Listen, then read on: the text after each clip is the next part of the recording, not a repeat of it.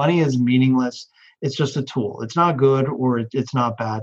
There is a fulfillment from doing work and you're providing value to the other people, and it, it's definitely you know enjoyable. But then it comes down to how do you use that to live a life that you're you're living it in a way that's improving who you are whether that's you know are you making the progress that you want or are you having the freedom to do the things that you want to be do you have a sense of well-being do you have the peace um, it, it's a path it's not a destination and it's realizing that it's like i'm in this beautiful part of the path right now. Challenges and all stupidity and all good and bad um, but those things make it this a beautiful experience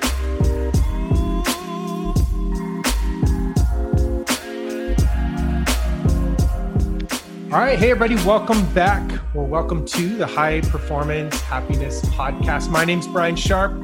I am excited to have you here as a lifelong entrepreneur, business builder. Uh, this is, uh, as I like to say, the, the podcast I couldn't find. So I've dedicated this uh, to kind of track my journey as I work on these things myself, finding better balance for other business builders. And so we're, we're dedicated to helping executives, entrepreneurs, other high performers achieve better results, but also live better lives. So we get into the good stuff and talk about the hard stuff from beating burnout and managing stress to how do you scale a company and scale a team, but still work in that self care. So the, the experts, the thought leaders, the people that are in the trenches doing the work, like you and I, uh, I, I, hope in this podcast interviews uh, to pull out relevant content and ideas and resources, things that that can help you in your own journey to feel and be your best. So I, really believe there there's a path to balance both high performance and happiness in business and this is where we're going to explore it. We're going to do it together. I'm a, I'm a student on the way and I'm sharing this uh, with you. So, wherever you're at on your journey, I welcome you and I'm glad you're here. And uh, tonight, I'm, I'm really excited to bring somebody uh, that I've known for quite some time and uh, frankly has been part of my journey. Um, and so, first, I want to welcome Mr. Sean Boyd to the show. Welcome, Sean. I'm excited to be here, Brian. Uh, you're a brave man actually having a CPA on something like this. So. This is going to be awesome. Like if we were live and we've spoken together on stage, this is usually Sean, like where the crowd really always gives you the standing ovation, the smoke, the lights, the, you know, all that. So I'm sorry I don't have all that for you, but just know the crowd's going wild right now. So I'm glad you're here. Absolutely. so I want to give a little context for Sean because he he won't get into this stuff, and I, I want to share it just so you understand. And it's funny because you know you ask a, a tax guy like, "Hey, I want you to come on my podcast, but I don't want you to talk about taxes." And so uh, this is this is going to be fun. But uh, for those of you that don't know Sean or haven't heard of him, he's got over 20 years of public accounting experience. Specializes in small business and real estate um, taxation Essentially, he's one of Northern California's most sought after and experienced CPAs. Uh, he holds three designations uh, CPA, CFP, and a CVA. You can look those up and I'll explain them in the show notes. But what that basically puts him in is the top 1% of all CPAs in the US. So he knows his stuff. But I've always described him not just as my CPA and my advisor, but as a guy who has a personality to go with it. So He's really helped uh, a lot of small business owners, entrepreneurs, and frankly, large businesses across the country. I graduated from George Mason University with a dual major in finance and accounting, which you'll learn is, you know, kind of, you can start to pick out the DNA of a high performer. There's one there, right? He's a dual major. Uh, but he also has a really interesting story. And after working for a big high powered firm in Washington, D.C., he moved to South Lake Tahoe as he became, and I want to pull this from your bio and make sure I get this right, a glorified ski bum. Uh, and so uh, what followed was this career and finding this path of, of not only just becoming one of the top CPAs, but he ended up also being a coach uh, out in Heavenly, uh, Heavenly Valley there up in Tahoe. And uh, we'll talk a little bit more of that. So he's an athlete, he's a coach. Uh, and obviously he's at the top of his game for for what he does. But most importantly, as you'll you'll hear, uh, he's a family man. He's been married to his wife Andrea. They have two boys, Jeremy and Josh, and it sounds like they're they're following in Dad's footsteps. Adrenaline junkies, uh, I presume. So. Um, so they got a wonderful family. He's a wonderful man. He is a, a connector, and he's got probably the biggest heart of anybody I know. But uh, you just gotta you just gotta peel it back a little bit, and we're gonna do that, right? So I'm glad you're here, buddy. Thank you for making time to do this. It's I'm I'm excited to dig in. No, I appreciate it. And one of the things before we get started is just sending the questions that you were to send me uh, about this interview was just a phenomenal experience. I, I, sat down with my wife and we went over the questions and I asked her how well, how would you answer this for me because you know me so well and mm. it just led into hours of just phenomenal conversations with my wife so uh, really? I've already had a successful interview, even if nobody listens to this. I should have uh, brought Andrea on instead. This would be, you know what? Maybe we have to do a couples one, but that, so that's, I've never heard that feedback before. So what was, so first of all, good on you for asking her that. That just goes so much to your DNA and how you operate and just what I love about you, what I've learned from you through the years. But t- so, what was something that stood out from that? Like when you say you had hours of conversation, was there anything that came up that was new for you or for her? Um, I wouldn't necessarily say new, but we were going through um, some. Everyone's going through challenges with COVID right now. Uh, yeah. It's upended everybody's life and how they operate. And one of the questions uh, was something along the lines of, "What's your opinion of high achievers' happiness factor right now, or where do they mm-hmm. stand?" and there's a surprising amount of, of guilt that high performers have right now because they're actually being successful while other people are suffering yeah and the reality is is um, if everybody is having a problem or the same difficulty there's nobody to lead or provide examples for people to get themselves out of the muck so we have to have the folks that have gotten out of the the muck they're working hard and they're doing what's right but it's still work everybody's going through a grind and this has caused them to make changes to their business or to their lives that people don't do when everything is successful and running perfectly. So yeah. it's actually a beautiful part of, of life cycle. And so we were talking about how there's all these beautiful parts in our lives, but we, we don't pay attention to them. And it's the your questions were how are you doing the self-care? How are you doing the intention? How are you being purposeful with this? and much of the way that I was answering her is I actually get a tremendous amount of satisfaction from the work that I do. And when I'm being a high achiever, is I'm actually happy. Hmm. And it's not that happiness is a different spectrum from high performance, is when you're really doing what you love and you're in the moment, is there's a happiness that exists in that moment. Hmm. But what we tend to look more for is what we call moments.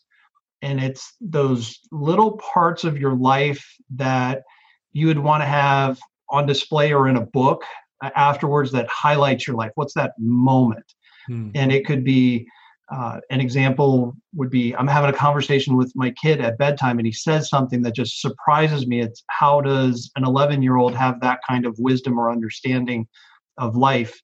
and you pause for a moment and that's the moment and it's those are the things that we are seeking and capturing and some of those moments don't occur in periods of happiness but they occur in periods of emotion or in periods when you're not expecting them and they catch you off guard and it's whether you pause to accept them or or not and it was amazing just how many things occurred.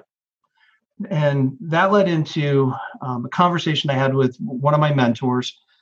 Is I realized this year as I started feeling more angry than I've ever had in my past. Really? And I didn't know how to handle some of the feelings of anger. And I felt like I was more being like destructive anger. You know, you, you fly off the handle, you know, you cuss, you know, you, rah, rah, rah and I wear my emotions on the sleeve anyway, and I blow it off, and then I don't think anything of it, and I move forward. Yeah. But I was noticing this trend of of just anger entering my life, so I, I called this one mentor and I said, "This is going to sound worse than it is." It's like, but I'm having an anger problem, and he walked me through that. It really wasn't that anger was my main issue; it was that anger is a secondary emotion, and whatever is your first violation that's occurring is really what's causing you get to anger. So see what that is and then try to correct it at that level. And it gave me an insight. And part of it is a feeling of um, disrespect was leading me over into the anger. Um, and you know, you look at COVID, you look at changes, regardless what anybody believes or how they act. Um, there's certain parts of our life that have been upended and changed. Yeah. And you know, we have to make you know changes you know for all of that and it's that led me into a lot of areas where it's like i was having difficulty um i don't want to say like conforming or complying but understanding how to adapt to what life had thrown me um, and because it was such a bigger change or something i didn't anticipate um, not not saying I'm a complete control freak, but I am an accountant, so that means I'm a complete control freak. I just have to make you think that I'm not. Well, we're gonna get real, man. I'm gonna call yeah, you yeah. out though. Well, so wait, I want to pause right because you just unloaded a whole bunch of great stuff there, right? And like mm-hmm. I was joking with you before we came on, we could probably go for four hours easy because we've done that in the past. So, um, so I want I want to first I appreciate you sharing that, and I'm glad that it got you thinking and for those that you know haven't seen it and, and actually sean's challenged me to maybe just post the questions. I i don't use a script or anything but i try and give an idea of conceptually what i like to ask here on the interviews but hopefully they're all a little different and goes where it needs to. So we're like right now we're digging right in. So i, I want to go back to the moments though because i think there's mm-hmm. something great there and I, and I wanted to ask you how do you get to those moments or or have you always been able to see and pause and spot those moments or or is that different for you now than it used to be um, where i'll frustrate people is if if they don't know like what their dream their drive their passion is and sometimes i don't understand how they could not know that mm-hmm. um, not saying i was fortunate where it's like i always knew what i wanted to do is i changed my path 80 gazillion different times mm-hmm. i just knew that it was I had a life that I wanted to lead, and I wasn't afraid of pursuing it and going after it. And that meant falling a whole bunch of times and picking myself back up. And ah, one of my mentors gave me this great quote that's always been in my brain. It's just, when you're 90 years old, it's not what you did that you regret, it's what you didn't do that you regret. So challenge yourself to say, would I regret doing this? And that's why I, left DC and moved to a ski resort to be a glorified ski bum at the peak of my career when everybody said I was stupid and crazy. crazy. And the most beautiful life followed me because I had the belief to to chase my dreams. Hmm. And so those moments, I don't want to say like everything's mapped out and you know exactly where it's going to be, but it's this scary moment where you know what you should be doing, hmm. but you're terrified, senseless of doing it.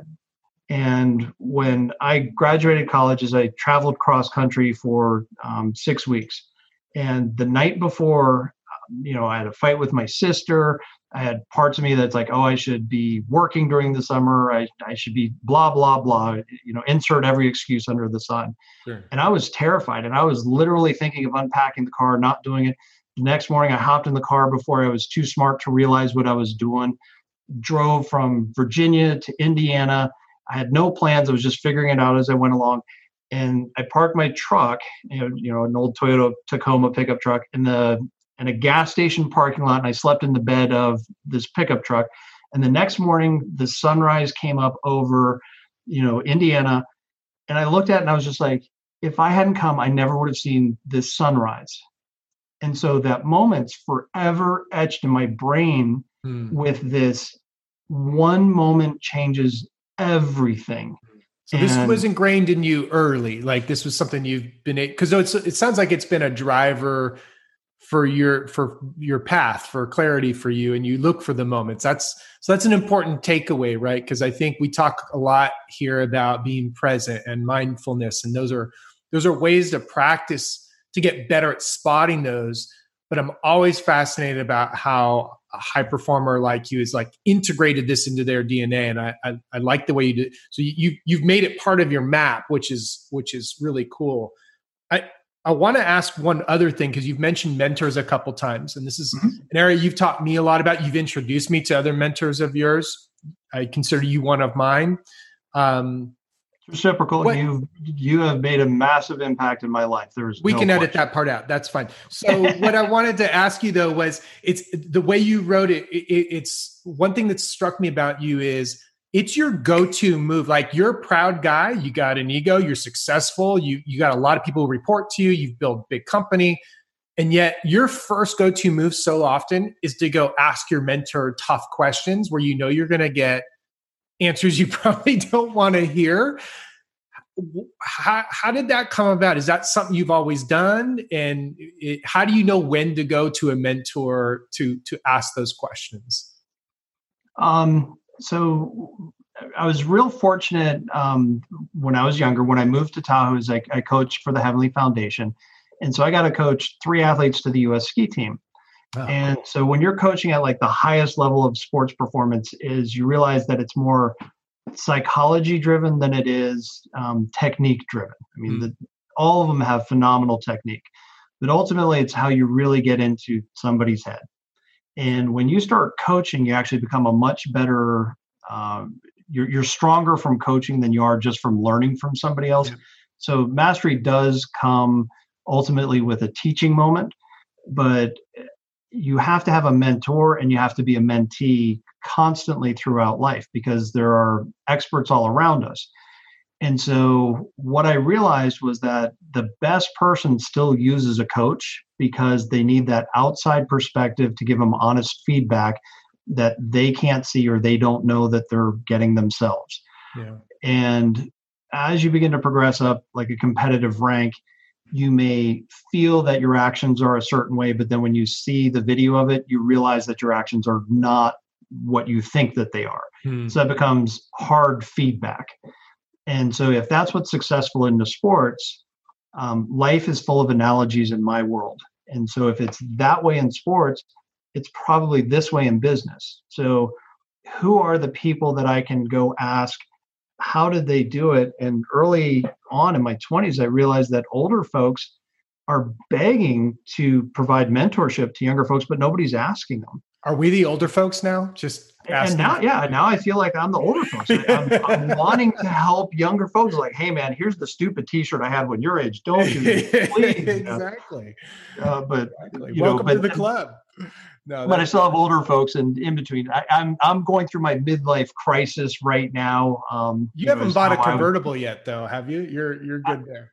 Uh, well, actually, no. We did buy the convertible. Um, my my wife for Mother's Day. It was it was three years ago. Um, my wife for Mother's Day. Um, we found a, a, used Porsche Boxster, oh, and we, we, picked it up, and it, so it was her Mother's Day gift. I'm allowed to drive it.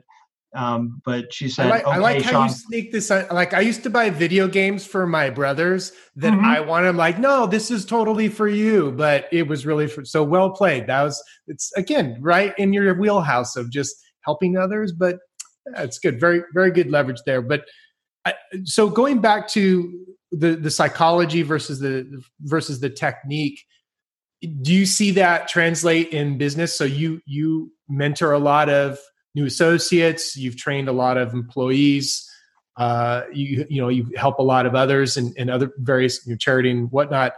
It, does it does it apply? So obviously, a professional skier uh, certainly makes sense there. Does it apply to somebody who's coming out of college and learning this new career? Somebody who's taking that big chance, like you said, and going, okay, I'm going to drive across the country and start a whole new life. Is it still about psychology versus technique? Is that how do you, how do you see it play out? Absolutely. It, it's more attitude. Uh, people will say that culture is important in business, or when you hire somebody, you're looking for what's this person's attitude? How do they fit?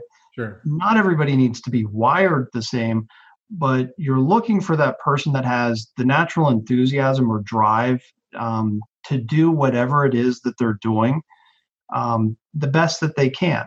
And, you know, so you can find a guy who's flipping hamburgers who's you know who cares? Yeah. that's different than somebody that's flipping a burger.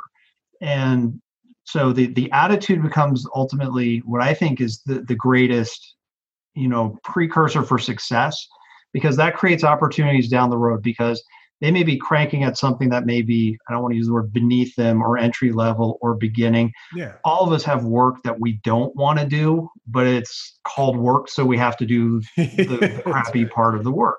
Sure. But the person that does it without really the criticizing condemning or you know having the major problem gets more because people like giving them the work Hmm. so the coaching mechanism really comes from you get more from positive feedback and reinforcing the strength than it is fixing the bad. And Hmm. so ultimately, what I found from the coaching side is you look for the one thing that you want fixed, and it's okay to give the negative feedback or the change, but give them leeway to let other things fail as long as they're making progress in that one area. Hmm. And that ultimately leads them more to success. And I would use the square root formula to show them that it's not the square root formula, but it's the root of change. You're at a certain level, plateauing, and you have to go through this dip down before you dip up and you get to a higher Mm. plateau. And that's intellectually, you know, you need to change. Emotionally, it's difficult and it gets worse before it gets better. But then habitually, it changes and you're now at a different plateau or level. Hmm. And so it's understanding that learning process or that emotional part of the change um, actually becomes the most important thing for getting results faster from people because they're willing to go through that difficult period where it's uncomfortable, it's not working, it doesn't change, it, it's it's the grind, it doesn't Yeah, feel You good. used got that phrase. What was that phrase you used to use about people love the results of discipline, but they hate the act of discipline? It's something along those lines, right? Essentially, those lines. You know, pe- Yeah. people love what discipline produce, but nobody loves discipline. Right. no, that's that's good. And you've built that discipline. So I want to talk a little bit about you because you've got all kinds of good gems in here. And like I said, I want to I want to get back to maybe some of those questions you opened up with and and talk about it. We talked about your drive and and kind of what drives you in in those moments. Um, you and I have spent a lot of time talking about this balance through the years. You know, when I've hit a wall, you've hit a wall. We've hit walls together. We've punched walls, I think, at a time or two. Um, so we've had some real talks there. But when it high performance is natural for you, happiness has been a big area of focus for you. Talk a little bit about trying to balance that for you. Do you feel like you've found that, or you're finding the rhythm? Um, and, and do either of those come more naturally to you? Um, I, I wouldn't say I've got it figured out or I've resolved it, but it, it's a change in focus. Um, you know, a few years ago, uh, my mom passed. Um, been a little over you know two years, and she passed of cancer. So the the lead up through her cancer, of course, begins to make you reevaluate and look at life a little bit differently. Um, post her death, um, obviously changed things, um, but as most folks will not appreciate this, but when she passed, there was, for me, there was no regrets, and it was actually a beautiful end of life experience. And I couldn't have asked for anything better. So I've been very fortunate and very blessed during even the most difficult of processes to see a beauty in it Hmm. um, and realize how this is making a difference in um, moving life, you know, going forward.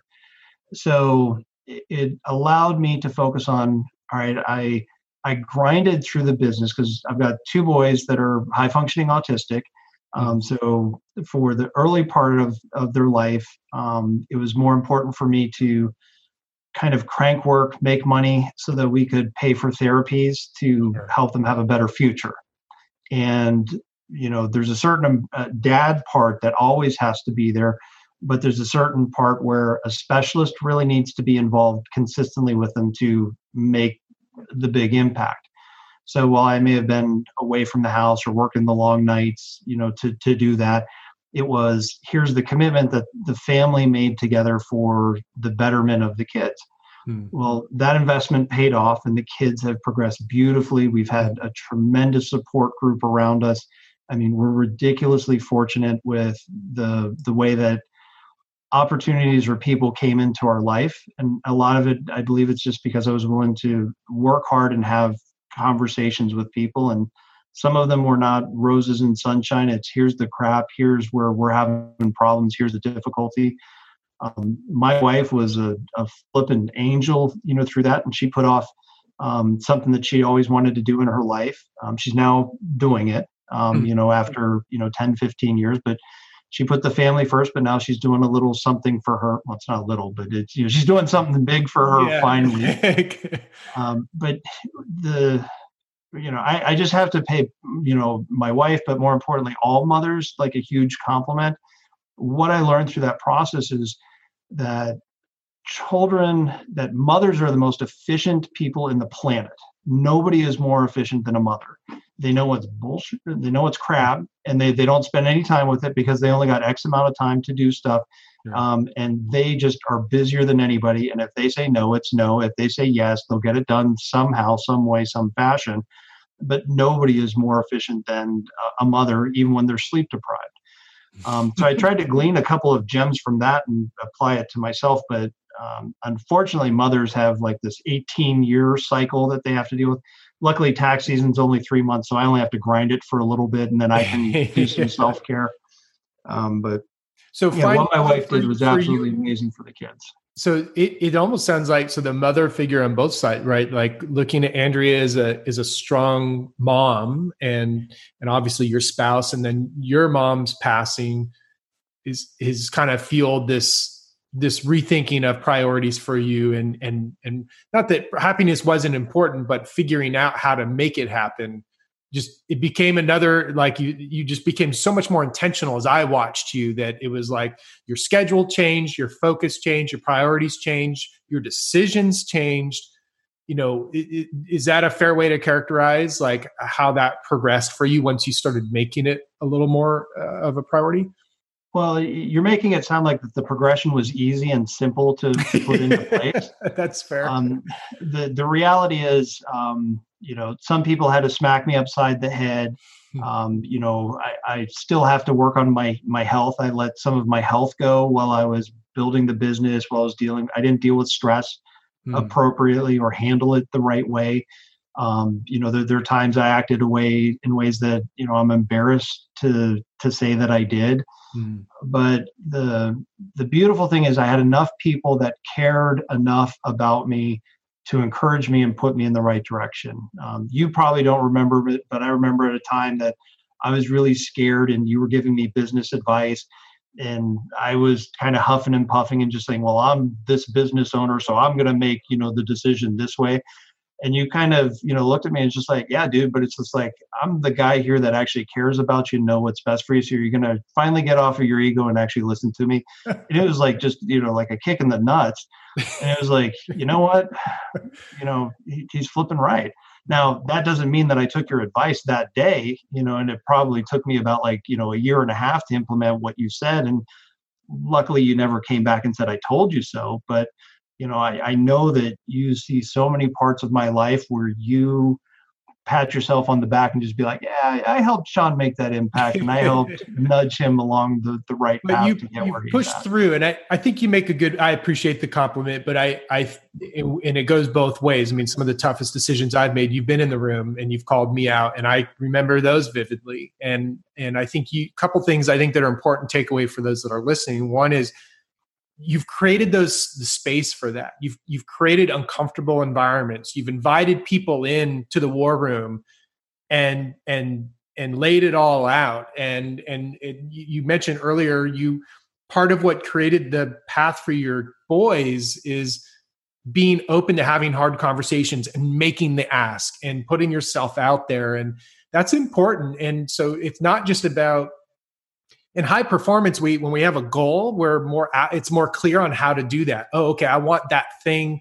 So i, I kind of know what i need to ask but when you're trying to go through that self that change that that improvement it's way muckier and messier. And so i just want to compliment you and encourage everyone else like one of the things that i've learned is that if you apply the principles that are helping you as a high performer improve yourself personally it's the same tool set. It's getting uncomfortable it's creating that space it's having those conversations and then listening which is i think what sets you apart and, and does really well. And and, and i want to go there. I want to go to that you mentioned handling stress and not handling it well. And i have things i mean tantrums i've thrown and shit i've done i mean just i could write a book on the ridiculousness of me. Um you're in a stressful environment. You're you know you're a business owner. You you have obviously family with the with the boys with what they had to to grow through. And then you know you have tax season which is high pressure. You're in finance. What is when you say you don't you didn't handle stress well what does that look like for you? And is there a situation or is there a trigger for you? Or how do you know when it's like oh man the lever just went down look out how, how does that manifest for you when when stress or burnout or all that leans up on you too much um, so for me, it's easily identifiable. The the coffee consumption goes way up. Okay. Um, sleep goes way down. Okay. Um, bad food choices increase, and I'm a stress eater. Um, okay. So I, I got that from my mom. What's your so go-to move? Stress eating. What's your go-to move? Whatever food is around me. Um, so I, I, it's the true seafood stress diet. If I see food, it's going in mouth. it's going in. So the only way that I can fix that is just not have any bad things around me. Um, but it, the the toughest thing of like going out to eat at a restaurant and is choosing the healthy option Mm-hmm. And so I, I, just can't. It's you walk in and you're like, ooh, buffalo wings and pizza, and you're like, no, order the salad, order the right. salad. Right. So sometimes what we'll do is I'll excuse myself when I know that the waiter or waitress is coming, and Andrea will order me the salad, and I'll be at, so I don't have to make the choice. Um, she so loves stress, me. So stress for you comes up. It's really about you just you just self care goes out the window, right? So, and physical and it, activity goes out the window. But what um, creates it though for you? Because you you you know you're a strong, confident guy. You're good at what you do. How how does stress enter your life? Like those are things that you do as a result and how you spot it. But what creates stress for someone like you? That to me, as I look at you as someone who's so mentally strong, what sneaks in there and get gets at you? Well, the, for me, the biggest is when there's a there's a system breakdown um, for you, you have a more of a talent to systems. To me, it's you know I'm a, supposed to be an accountant, so I should be really logical and here's its place for everything. But many times I don't understand how the systems totally work or how to develop the systems the right way. Hmm. And so the, I love coming in and helping and solve the problem. So that means I should be the go-to person. The problem is that's not scalable. And when you don't have a scalable you've got a limitation on just your hours and you can only get paid for so much time and so you have to maximize the value of that hour. So you realize that really systems is the ultimate way to make things work. So if i'm sending out a, a mailer or i'm fixing a computer printer that's having a problem that's where i would get frustrated because this shouldn't be my problem. It's a problem that occurs in business but we should have had a system that made this easy to fix or the person on the team should be doing this because i'm the person that can bill the highest dollar amount in the firm. So my activity should be in front of the client. It should be you know prospecting with you know yeah. new clients doing high end technical reviews of of work. Anything but those three things is really uh, an, an inappropriate use of of resources it's not saying i'm above doing any of these other things. You know I, am willing to do it but that's where i get frustrated. Um, you know i get frustrated when somebody double books my calendar or uh, doesn't look to see that tuesday morning I, I, take i do my dad's blood work for his you know for his health. Mm-hmm. and so i come in at nine. Don't schedule a nine o'clock appointment for me because i'm just coming if there's a hiccup with my dad i'm going to be a little bit later. So don't put me in a in a position mm. where i'm scrambling right from the get-go. And so so if if i'm connecting here one commonality amongst all i mean there's systems as part of it but if i dig a layer deeper it's really time. Mm-hmm. it's when people are stealing your time that's like trigger trigger one. And i can totally pre- like i that's where my meltdowns come. I get really fidgety. I'm like oh man. So that that's interesting. We definitely we have a lot in common but that's something i didn't i don't think i connected before. Um so when when you get there and and i you know i appreciate your honesty like you you you've done things you aren't proud of. We can all relate to that. What i'm more interested is you know okay it's uh march 1st and your calendar is a train wreck.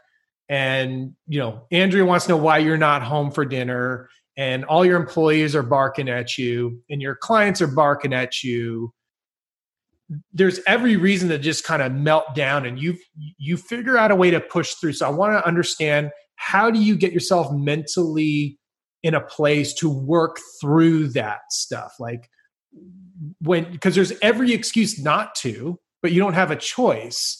And i've watched you do it year after year what do you do mentally going back to your psychology versus technique what's the psychology that you use to get through that tough stuff work or as i put it you know work through the funk uh, a little bit Sure. Um, well, two things that I, I, think work really well for me. So the the sports analogy is, it's like saying you're in the Super Bowl. There's two minutes left, and you're down by three, and you have the ball on your ten yard line.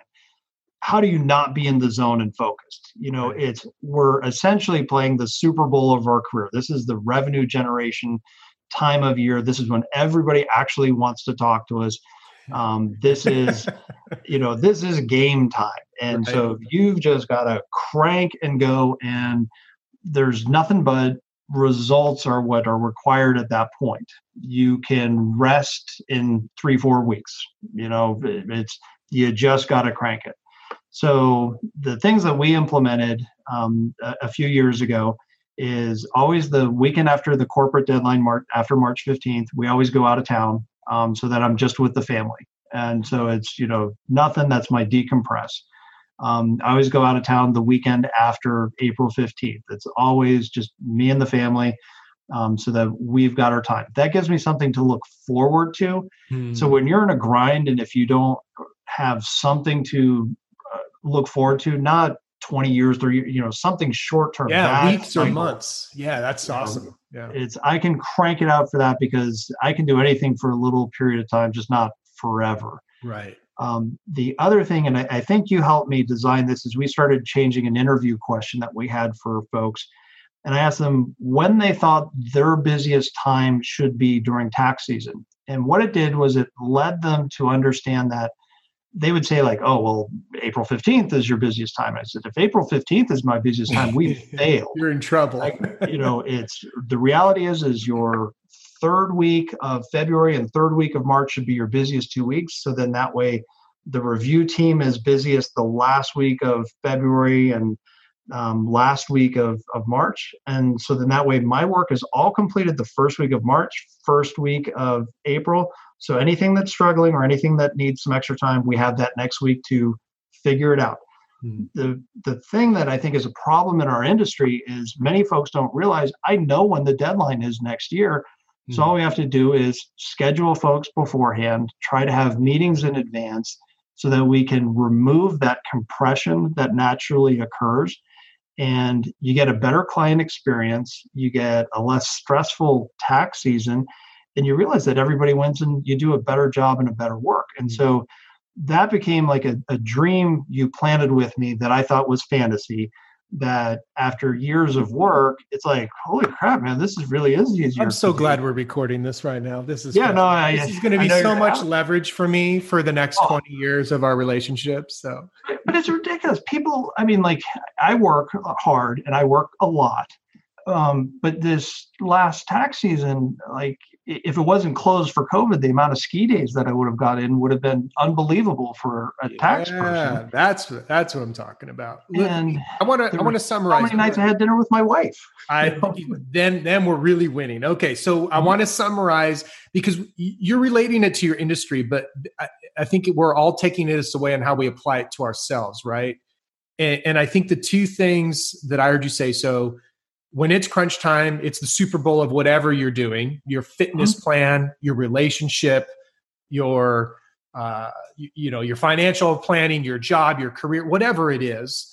Or if you work in a seasonal industry, which a lot of people do, um, that there's there's two things that I heard you say you do, and I love this. One is you set up a proactive self care plan that you can look forward to that's very near term and, and that's that is that's really valuable. And I uh, one of the things I wrote on my whiteboard I'm rethinking for next year is my vacation plan, how I think about it.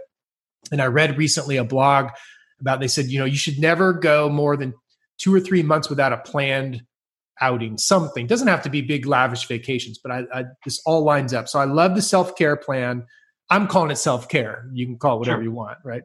The second thing I heard you say, though, if I'm if I'm digesting it right, you talked about how you interview, but what I'm really hearing there is it's more about planning. Ultimately, is is the sec- second thing you do when everything's loaded up and heavy and hard. You kind of like pause for a minute and just say, "All right, we need to plan for the busiest time, and here's how we're going to do it." Is that is that a fair way to to put that? it, it is. Uh, unfortunately, folks put too much on their plate and try to do too much. But yeah. when you really step back and, and plan, you realize what's the capacity and and where are your resources best spent. Yeah. The the fear side will say you've got to do everything and you got to do more, and you know you take every client that comes in. Um, the reality is is the more that you say no, the more successful you become. Uh, I want my younger team members to be comfortable and confident enough to say no that they're overwhelmed raise their hand you know when they need help.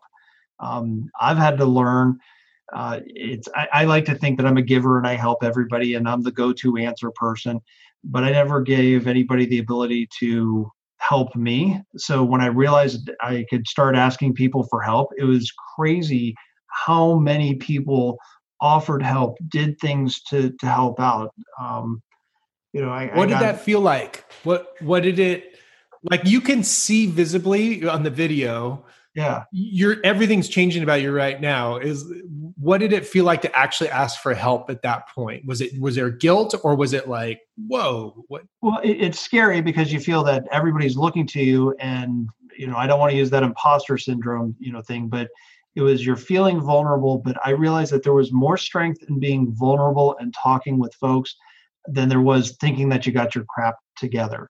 Mm. And so the, the visual thing that people can't see if they're just listening to it is even when you have that discussion, it really feels like 20 pounds just came off of me. Mm. And it's not like, I mean, it just came off of the shoulders and the stress level. It's good for you. When I realized just that I can pick up the phone or send an email or call somebody because many of them have gone through the experience themselves or they know somebody that has they can give me the advice so i don't have to figure it out on my own.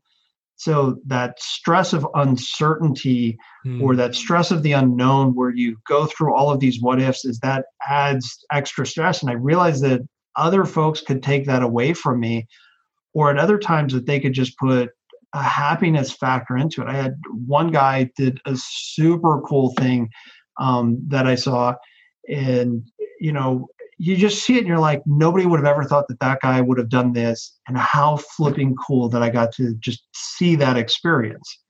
Um, and people you know, get and to grow, right? They get that you, you realize, oh wait, there's I've I've been helping build these people and these teams, and now they're performing, and it didn't have to be me the whole time. so well, there's that, but it's I know we use the word like performance and teams and and all of that because it, it's easy vernacular for us to have. But when you peel it back and you look at the person mm. and you see that that person is different because of it um, or that that they've you know progressed or they've achieved a milestone or you've helped them in life or you know what they just have that smile because they helped you and you're saying hey man i appreciate you and you know thanks for everything that you've done. You know that that's how life should be is that we're working together and yeah. those become beautiful moments that you see in business all the time but we don't pay attention to. Hmm. I, and, love, I love that. I love that. And you can help them see those moments too and that's that's just as important. Um no i appreciate you sharing that. That's that's great. The asking for help is a is a key one. I, I want to like i said we could go for a really long time. So I, I got a couple of things i want to ask you about that i know of you and and then we'll we'll turn the corner and, and wrap up on on uh on talking a little bit about high performance happiness. But two two things I really like that I've learned from you that I want you to share a little bit about with the audience: your walk and talks and your retreats. These are these are two things that I really have always like kind of, huh? What is he? Does he really do that? So your walk and talks are actually one of your techniques for dealing with break kind of breaking through things, but it's also how you think and plan. And so it's kind of a double edged tool you have. And then your retreats are brilliant. So you take whichever one you want first, but I'd love you to just talk us through really quickly when you use them and what you how you how you create them just at a high level um, not saying I'm a cheapskate, but the beautiful thing about walks instead of lunches is, you know, you don't have to pay. But remember, you can still write off your lunch with your CPA. There you go. Um, but I, I, love being in nature and I love being away from the office. And when you're away from things that people could think of as stressors, um, coming to an accountant's office is a stressor. It's like going to a dentist's office. Um, if you go to a client's uh, site, you know, they've got the phone and other people. So when you just now go out into nature and take a walk, is you're just you know you're walking you're talking you're letting the thoughts go um, and you just have nice conversations that you otherwise would not be able to have if you're at lunch mm-hmm. um, or some other distraction and so what i found is it got to deeper conversations much quicker but the brainstorming that would occur from it was like exponentially you know mm-hmm. more productive and effective um, and then I needed, I realized, you know, I needed to improve my health. So, well, the easy way is if I'm walking with the clients, that's improving my health. And if I'm improving relationships at the same time, that's good. Bonus. Um, it gives me a great time with my wife each evening to understand what's going on. So it improved that you know that relationship so i've just found that it's just like the walking the walking talks have just been phenomenal talks. as a technique. beautiful so everyone's fair game clients wife friends colleagues employee, everybody's fair game for a walk and talk. I'm not special. I'm not the only one who got this. Is apparently what I'm hearing now. Well, no, you, you're always special, Brian. You just didn't want to pay for lunch, man. I now I got the now we're now we're moving it over into these these special parts. So the retreats, yeah. Um, so the retreats, um, you know, we did a couple of them, but I really want to talk about how successful they were since we had, um, you know, I, I played the um, Brian Sharp card on this one, and I know that you don't do it for for everybody, but this is where it's like I need help, and Brian's the smartest guy that I know that knows how to help fix this. And so when we finished off of major taxes and finished the Super Bowl, it's one thing to say, you know, hey, party, celebrate, have a good time. But it's really important to go back and look at the films. What did we do right? What did we do wrong? And I need somebody that's outside of the organization that can provide feedback where the team feels comfortable providing feedback and i need that person to be able to give feedback to me in a way that i'll actually take action on it. Because retreats are meaningless when you have folks go and they think that they're heard and they think that changes are going to make and then nothing happens. Yeah. Um, it, it's actually worse than actually having the retreat in the first place. Yeah. So it's how do we come out of the retreat with here is the action item and here are the responsible folks and we could play to people's strengths and we could play to the improvements that they saw and that they knew. And many times um, it just comes down to we, we've we've got two choices that we make. What's the easiest thing to do so that we can get momentum? And then what's the most important thing for us to do? And so we only have two action steps. And that makes it you know we don't have 10 gazillion things that we're doing. It's here's momentum and here's the priority. Yeah. Now, we could expand that a little bit and just say we've got time that we can invest and we've got money that we can invest. Same questions. What are we going to do that's easy? What's most important? But um, adding those retreats and having it so that the team felt that they were providing the feedback and then taking action on it transformed our business in just a few short years. I want you to um, add, though, if you're okay with this so that those are great and, and, i think that's that's good advice to to do them in short order after the super bowl. Um, but you do a personal retreat and i want you to talk about like your tahoe monterey scam thing you've got going where you get all the people in the room and i just think it's brilliant and and i know you don't do okay. it all the time. That's the all one i really want you to dig into. Okay th- those retreats. Okay so what you're talking about is um, okay, so the, the recent retreat is I went up to Tahoe, but this is one I went up by myself. My okay. wife stayed home with the kids. She said, We'll drop you off on Sunday, we'll come back Friday, and we'll leave the following Sunday. But you could have a week, you know, to yourself, to your thoughts, to decompress. You need to think, Sean, and you need to not have totally alone with what this one was. Totally alone. Okay. Um, so incredible gift that my wife gave to me. Yeah. And like each day the stress level that came off was just incredible it was hmm. such a beautiful gift you know that that she gave me But many times, what I'll do is I'll think of who are some really smart people that I know that I also like hanging out with.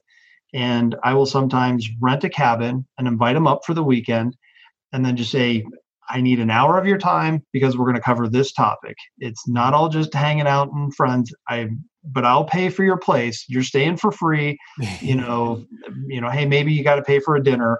Um, you know, but we'll cook it at the house. But I, I need your brain for X. And so we've done it in um, you know, Monterey, we've done it in Tahoe, we you know, we choose different places and different folks that we'll grab and sometimes it allows us to just have a really cool experience. So yeah. one time i was skiing up in tahoe and i had my chiropractor with me. So I, I came home at the end of the day and my chiropractor's adjusting me right then. Another time i'm in tahoe and i've got my estate planning attorney helping me go through everything at the end of the day over a glass of wine Cool. Um, you know, another time I had this really good business coach, you know, um, hanging out with me. You know, one time. Sucker from Monterey, he is. So, so I what I love about that, I want people to listen for here is the common theme through all that you're asking. You're asking for help. You're seeking wisdom, and and you are creating environments to get better. Always, this is just this is just a formula for you and I love the retreat idea because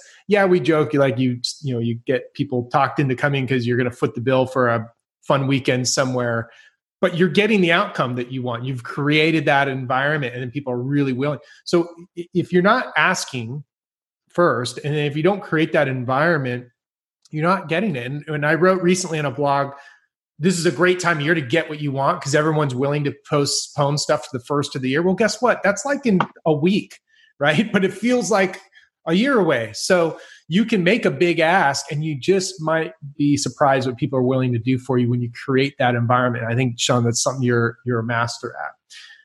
I want to I want to finish this version, hope you know, episode one here with you, right? Um, and and talk a little bit about happiness because this is something that in recent years we talk more about than business. I think, and mm-hmm. you alluded to some of this earlier um, with the unfortunate passing of your mom and the challenges with your boys that you were able to overcome. Um, so I'll just start first. At this stage in your life, what's what's a primary driver of happiness for you? Uh, the smile on my wife's face. Mm. That's a good answer. We'll just end it right there. That's a good one. you know, but, but if if we don't want to take it as that, um, is work is only a, a, means to something else is where's the life fulfillment really come from? It, it's just like money is meaningless. It's just a tool. It's not good or it, it's not bad. There is a fulfillment from doing work and you're providing value to the other people and it, it's definitely you know enjoyable.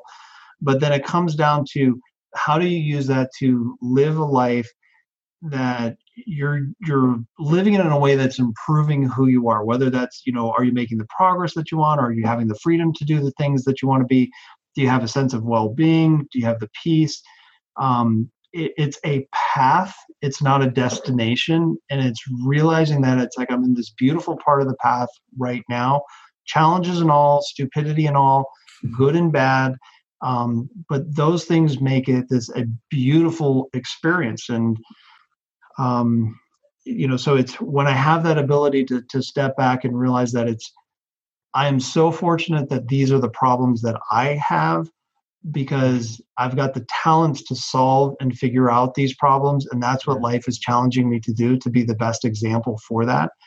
And if i can pass that on to my kids if i can influence other people then what an incredibly beautiful life i will have and i will lead and that the next interaction that I have with whatever person is that's a moment where I'm attempting to influence so that their their beautiful side can come through.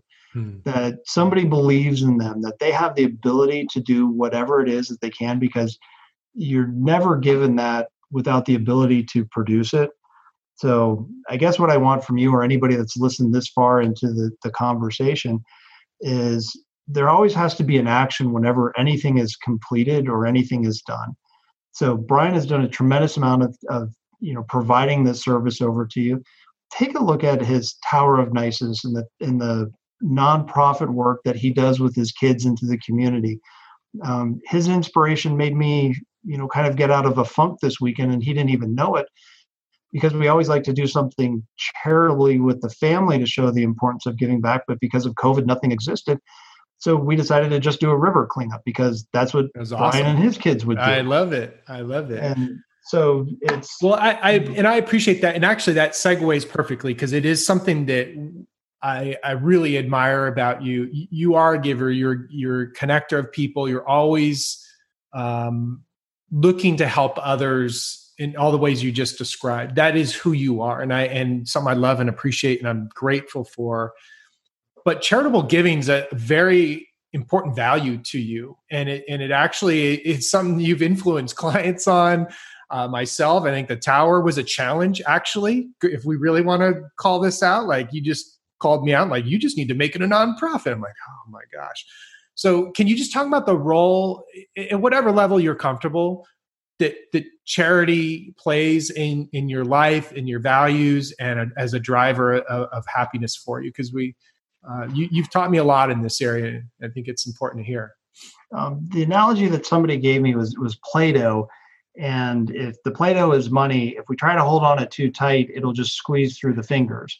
Hmm. But we can shape it into anything that we want.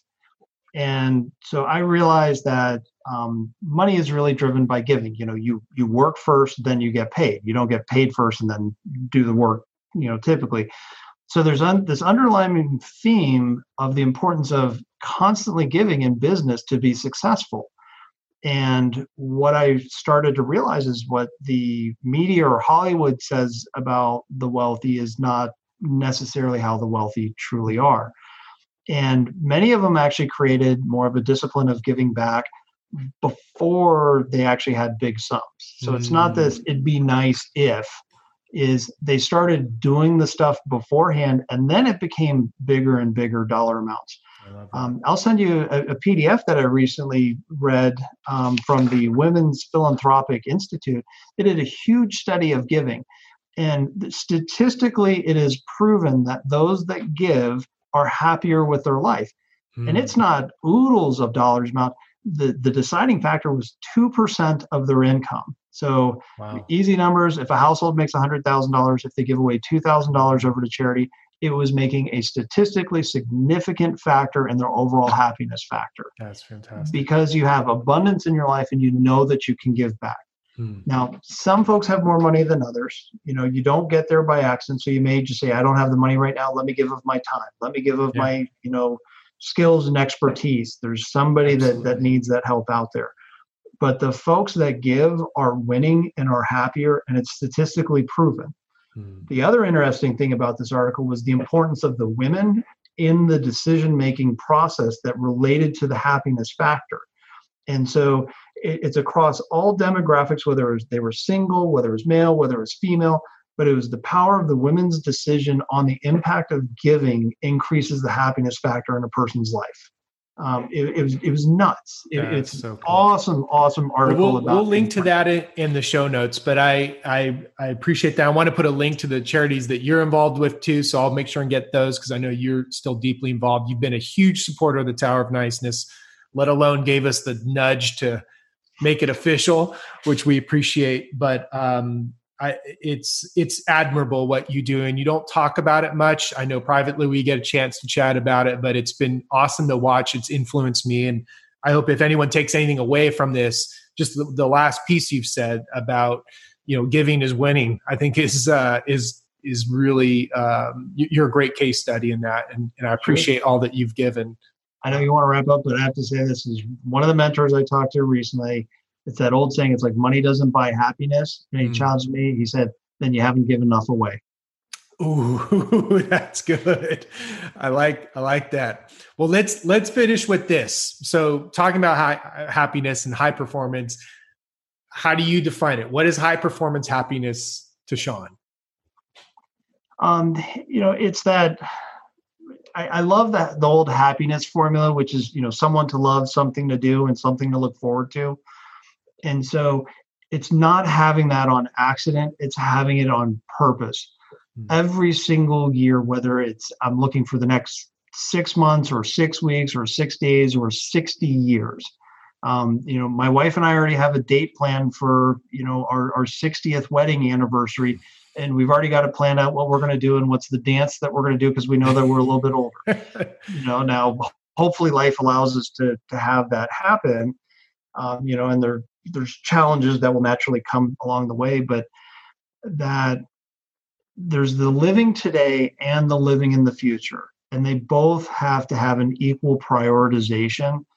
And when you give them that is you can just be happy and you can be in the moment mm-hmm. so as a skier we call it the white room it's this perfect place where you're billowed underneath this underneath the snow mm-hmm. and it's like time stops and you're there for an eternity and you feel and you see everything you're part mm-hmm. of just literally the moment Nothing else exists except for you, but you know everything around you.